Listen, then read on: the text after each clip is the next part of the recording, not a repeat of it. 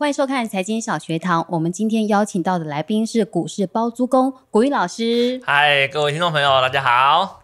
古玉老师今天要跟我们分享一个主题，就是台股万二分万三，还能存股吗？到底还能存吗？当然，我们就存股这个角度上面来讲，吼，其实我之前在呃很多的一些财经的频道啊，甚至在节目上面的话，我都呃有去讨论过这样子的一个看法。那其实呢，呃，老师在股票市场里面的话呢，我是个坚持多头的一个人，哦，哦，那其实这个是有原因的，哈，因为其实我们在做投资的时候啊，我对于那种消息面啊、感觉啊这种东西哦，我不是很相信的。所以呢，我们在这边的话，我们都会给那个观众朋友看一个这样子的资料。哦，那这张图的话呢，这个是呃大盘指数的还原走势图。哦，我们一般在台股市场里面的话呢，我们看到都是台股的加权指数嘛。可是加权指数的话呢，因为它每年有除权息的关系，所以你会发现呢，大盘指数的部分的话呢，其实它有点像是在做一个区间的整理震荡嘛。可是实际上，嗯，哦，你把它转成这种还原趋势图之后，你会发现，哦，在这过去的十几年。整个台股的趋势是一路拼命在往往上走的，甚至说呢，你现在觉得说，哎，现在台股市场不是才一万两千多点，甚至呃前次突破新高的话到一万三嘛？你把整个资料还原看的话呢，诶，台股其实上已经破将近两万五千点了，哦，所以以两万五千点这样的指数来讲的话，其实台股的整体的报酬率也完全不输给国外的市场。以前我有个听众朋友啊，他做了一个很有趣的实验，他说呢，他把这一样这张线图拿给他读国小的女儿看，他说：“女儿，你你你看这张线图，你跟我讲这个。”线图的方向会往哪里走？他说：“爸爸，你问这个问题有点蠢啊，对不对？当然是一路继续往上走啊，对不对？趋势就是一路向上嘛。好，所以事实上呢，我们在市场里面做投资的话，哈，不管呃你是在一万点问我，一万一问我，一万二问我，我始终会告诉你，台股只要你愿意。”哦，在趋势向上的条件之下的话呢，随时都是可以做存股这个动作的。听完还蛮安心的。哦，当然现在才进场的人好像听起来很安心，但是其实还是有条件，毕竟你存股不是存一天两天，而是好几年。而且老师刚刚提到一个重点，就是那是因为加权指数看起来是一路向上，那向上代表是成长，所以你买的个股一定两个条件，一个要成长，第二个当然是。不能倒的公司，但是台湾大家都会说，呃，好像金融公司、银行、寿险公司不会倒，所以大家存金融股是不是相对安全？真的是这样子吗？金融股的部分哦，其实我们会给投资朋友一个观念哦，今天呢你在做个股的投资啊，哦，帮我记一个观念哦，所有的公司都有可能会倒掉的。哦，包含目前在市场上哦，像呃台积电。哦，有人在讲说台积电一定不会倒，我觉得这个观念哦是需要做一点修正的。它不是不会倒，哦，而是呢它能不能倒的问题。哦，因为其实有一些呃，对，其实有些公司的话呢，当它的规模大到一个程度，或是说呢它的一个产业的地位很特殊的情况之下，它是不能倒下的。哦，那。他如果倒下的话呢，政府必定会寄出很多的呃救济的手段来帮助他哦，比如说像呃金融股来讲的话，可能有些。呃，观众朋友的话是比较早就加入到投资市场的，那其实你可能会有些印象，台股市场早些年啊，金融股被整顿了很多次。哦，比如说像以前发生金融风暴的时候有整顿过，呃，卡塞风暴的时候有整顿过。哦，甚至在更早之前的话呢，还有一个所谓的金融重建的基金哦，专门在整顿一些不良的呃寿险资产的那一块，所以其实你现在在。呃，市场上看到的这些所谓的金控股啊、银行股啊、寿险股啊，都是在经历过两三次的整顿之后，它还能够存活下来的。所以我们在看这些金融股，它里面的一些财务指标啊，还有一些它的管理指标上面来讲，哎，发现它全部都是符合金管会呃相关的一些规定。哦，所以呢，其实我们从一个产业的角度上面来讲，哦，金融股它有可能会因为呃经营不善。呃，出现倒闭的危机，可是呢，请你要相信一件事情，政府绝对会出手，让它跟其他的公司，对，会让它跟其他的公司的话呢，进行一些整并，来保障所谓的投资人啊，或是一些它里面一些保护啊、存户的一些。权益的部分。所以我觉得这个部分的话呢，呃，是不需要做太多的一个担心啊。而且金融股啊，其实报酬率还不错，你知道吗？老师有整理一张表。对对对对对，其实像金融股的部分哈，但是我们知道，就是其实今年以来啊，哦，可能出现了一些降息的消息，所以很多人普遍都说啊，那个金融股吼。啊，降息之后的话呢，整个那个获利能力会大幅度的衰退啊，它可能不能存了啊，那可能买的时候不会赚钱啊。你有没有想过一个问题啊？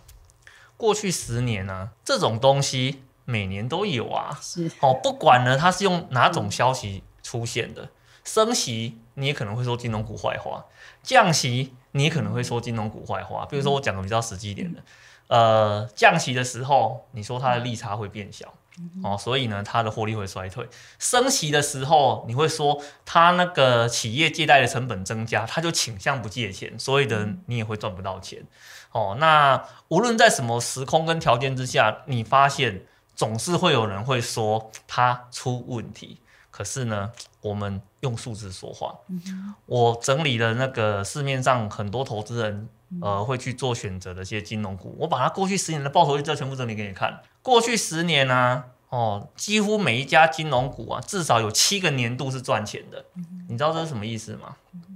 代表你投资金融股啊，你的年度的胜率超过百分之七十，甚至有几家的话呢，高达百分之九十。你说这种公司不能存吗？呃，绝对是可以存的，只是说投资人的话呢，你必须要克服一些心理上的障碍。首先呢，第一个障碍的话就是，呃，遇到降息的时候，大家说它的利差会变小，所以不能存。这是第一个，这个叫杂音。然后第二个的话呢，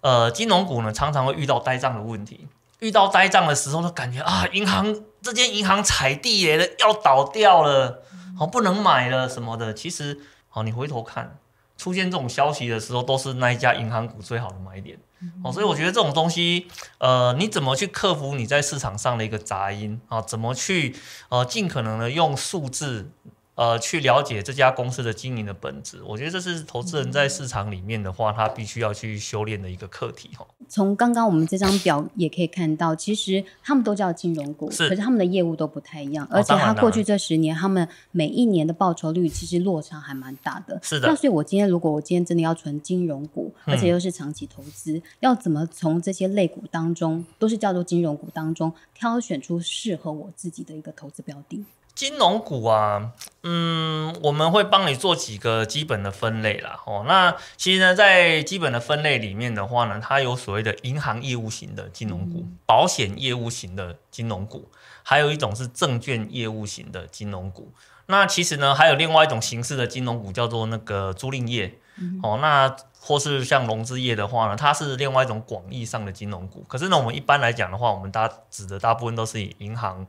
寿险跟呃证券的这一块，那我们在做这种金融股投资的选择上面来讲的话呢，我们都会跟投资朋友有一个建议：如果这家那个呃金控它里面的寿险的业务比重很高的，我建议你最好是可以先避开它。那个寿险业务的这一块的话，它的获利的浮动是非常大的，也就是说，它要么呢大赚哦，要么是大赔。可是投资人他常常会有个疑问，就说 不会啊，我看很多那种寿险型的金控啊，像什么国泰金、富邦金啊，每年都交出很稳定的获利啊，我从来没有看过它有大赔啊。这是因为啊，我们现在的那个呃会计的认列的制度啊，允许寿险业可以把亏损的这一块先放到未实现损益的栏位里面去，所以它不需要去算到它的整体的。呃，税后净利的这一块，所以你才没有发现它有一个很大的待认列的损益。可是呢，其实我们在未来几年呢，会计的制度会做一个蛮大幅度的变动哦，所以呃，以后这些寿险股到底会用什么方式来呈现它这些呃所谓的新闻上讲的所谓的金融未爆弹啊，哦，会用什么方式来呈现，我们是不知道的哦。那所以我会建议投资朋友的话，如果你是在现在这个时间点。你在考虑说你要不要做金融股的投资，我会建议你先把寿险比重高的这些的话，先全部都把它切开哦，尽量都都先不要碰哦。等过一两年，呃，状况比较明显之后，你再来考虑就好了。只是说投资人常常会有个问题啊，说老师，如果现在他有未爆单，那不会是现在就是它股价的低点嘛？那我现在进场买不是很好吗？今天一档个股如果会涨啊，那都是涨很多年的啦，哦，不会说因为你错过这一年两年之后，你整个报酬率就不见了，没有那么严重哦，真的没有那么严重哦，哦，所以呃，有一些你明知道目前状况不明朗的哦，风险比较大的，我就建议你先避开，然后你可以把你的心力的话呢，尽可能的放在像呃银行类股的族群，或是像证券类股的族群。其实我是比较推荐是在银行类类股族群的这一块了，因为它基本上它算是传统的银行业务的主体嘛。然后另外来讲的话呢，像这种利差交易啊，不管是民生或是商业，它都是一个必然存在的一个角色。而且你觉得银行这种东西，政府敢让它倒掉吗？那是不可能的，因为哦，像过往啊，只要发生金融体系出现危机。哦，不一定是真的是他经营上的危机哦，可能是民众对他的信心危机的时候，就会发生一些什么挤兑啊，什么社会的动荡啊，哦，甚至一些那些秩序上面的一个问题，其实这是很严重的。哦，所以呢，像银行这种体系的话呢，一定是政府用它整个信用去做担保的。所以，如果以投资的角度上面来讲的话呢，呃，你你你如果担心呃一些民间的企业容易经营不善。哦，那其实把这些担忧放在银行股上面的话，完全是不会有这个问题的，因为银行股本身的体质都非常的，呃，应该都算是跟巨兽一样嘛，对不对？然后第二个的话呢，是你在民生啊各种需求上都需要它，包含说未来的一些像什么 fintech 啊这种东西，没有银行怎么会有 fintech 呢？对不对？所以其实投资银行的话呢，它不是一个所谓老旧的选择。它反而它是有机会跟未来的科技做一个非常良好的一个接轨。其实我们讲的比较实际一点的，股神巴菲特啊，他其实很大部分的持股都放在银行股身上啊，对不对？大家都说买银行股感觉是个老头子在做的，买科技股比较 fashion 一点，人家就买那些你觉得不 fashion 的东西，结果那个赚到。那个天文数字的财富，结果你买了一堆很 fishing 的东西的话，什么都没有。那投资人你就要想一个问题啦，你是要那个 fishing，但是钱进不来的东西呢，还是那种老 coco，然后钱会进得来的？这投资人做个选择也知道，应该要选后者嘛。真正的可以把钱放到口袋里面去，这个才是最重要的。刚刚古雨老师帮我们分析了哪些银行股、哪些金融股可以买，哪些不能买。但是呢，存股其实最怕一点就是领了股息赔了价差。我觉得这是当你在部位很大的时候，一点点的小亏损就会造成你心里的一个恐惧，或者是担心你不能填全息这件事。那所以说，其实呃，我们存股是不是也要在乎所谓的买点？它有。适合买进的价位吗？然后怎么计算买点这个问题啊？我我们不要说那个是金融股了，只要是任何的个股，你在做买进的时候，你都必须要考虑一个所谓的买点的问题。特别是投资人哦，你在那个买东西的时候，一定要有个基本的概念哦。不管是再好的股票，只要你买贵了。哦，这些都是赚不到钱的，哦，所以你要怎么用一个呃比较合理的价格去做买进？其实这个在投资这件事情上一直都是一个非常重要的课题。哦，那像金融股哦，其实呢，我们就会跟投资朋友讲哦，那个买价的部分怎么去做一个估算？我觉得投资朋友不要把这个事情想得太难，你要先从你的需求的观点来看买价的问题。如果呢，你今天需求的观点是我希望买的。这档的金融股，而呢，这档金融股的话呢，它最重要的意义是要提供我稳定而且丰厚的现金股利。哦，那你在做估价计算的时候的话，你就可以用殖利率法的方式来做一个估算。哦，比如说你用，呃，一般我们在做这种高现金殖利率的计算的时候，我们一般都会希望至少有六趴的一个殖利率嘛。那很简单，如果呃，个股的话，它今年它可以发呃十块钱的现金股利，你就除以六趴嘛，你就可以知道说，我如果今天在多少价位去买进这一档个股的时候，我可以拿到六趴的一个值利率。那相对，那这个价位对你来讲，它就是个你合理的一个价格了嘛。我这个时候买进，我可以拿到六趴的值利率，那这个就是我要的。哦，那另外一种算法的话是说，哦，其实我的重点不是在值利率上。我的重点的话呢，我希望可以拿到它的长期的资本报酬，但是呢，我希望我不要买太贵，哦，像这种时候就直接用所谓的嗯本益比法去算就好了，哦，那本益比法像我们的呃做法上的话，我们会取呃这档个股它在最近三年的本益比，然后呢取它一个最常出现的那个本益比数，因为本益比常跳来跳去嘛，可能十啊、十一、十二啊这样子跳来跳去。可是呢，你经过统计之后，你会发现，哎，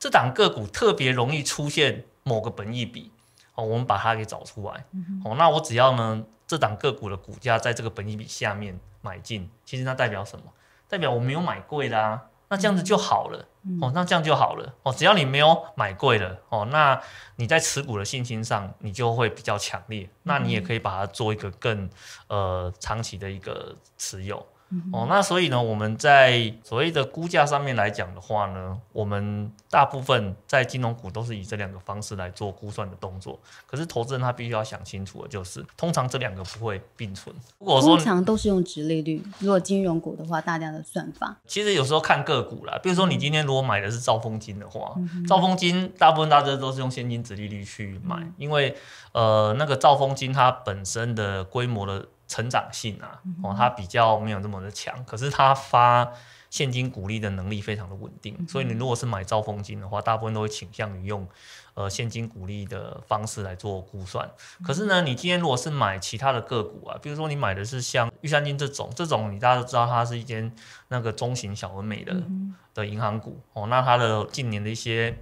呃，切到一些新兴的金融支付工具，非常的积极，然后销金也做的还不错的。那这种的话呢，你用直利率法，你这辈子应该是买不到。要用本益比。对你这种的话，你就适合用本益比法去做买进。所以呢，其实呃，我们在做一些估价法选择的时候，我们都会跟投资朋友提醒他一件事情，就是说你到底了不了解？你想要买的这一档标的，它本身的性质是什么？因为我们在投资的过程中，常会发现投资人有这样子一个通病啊，就是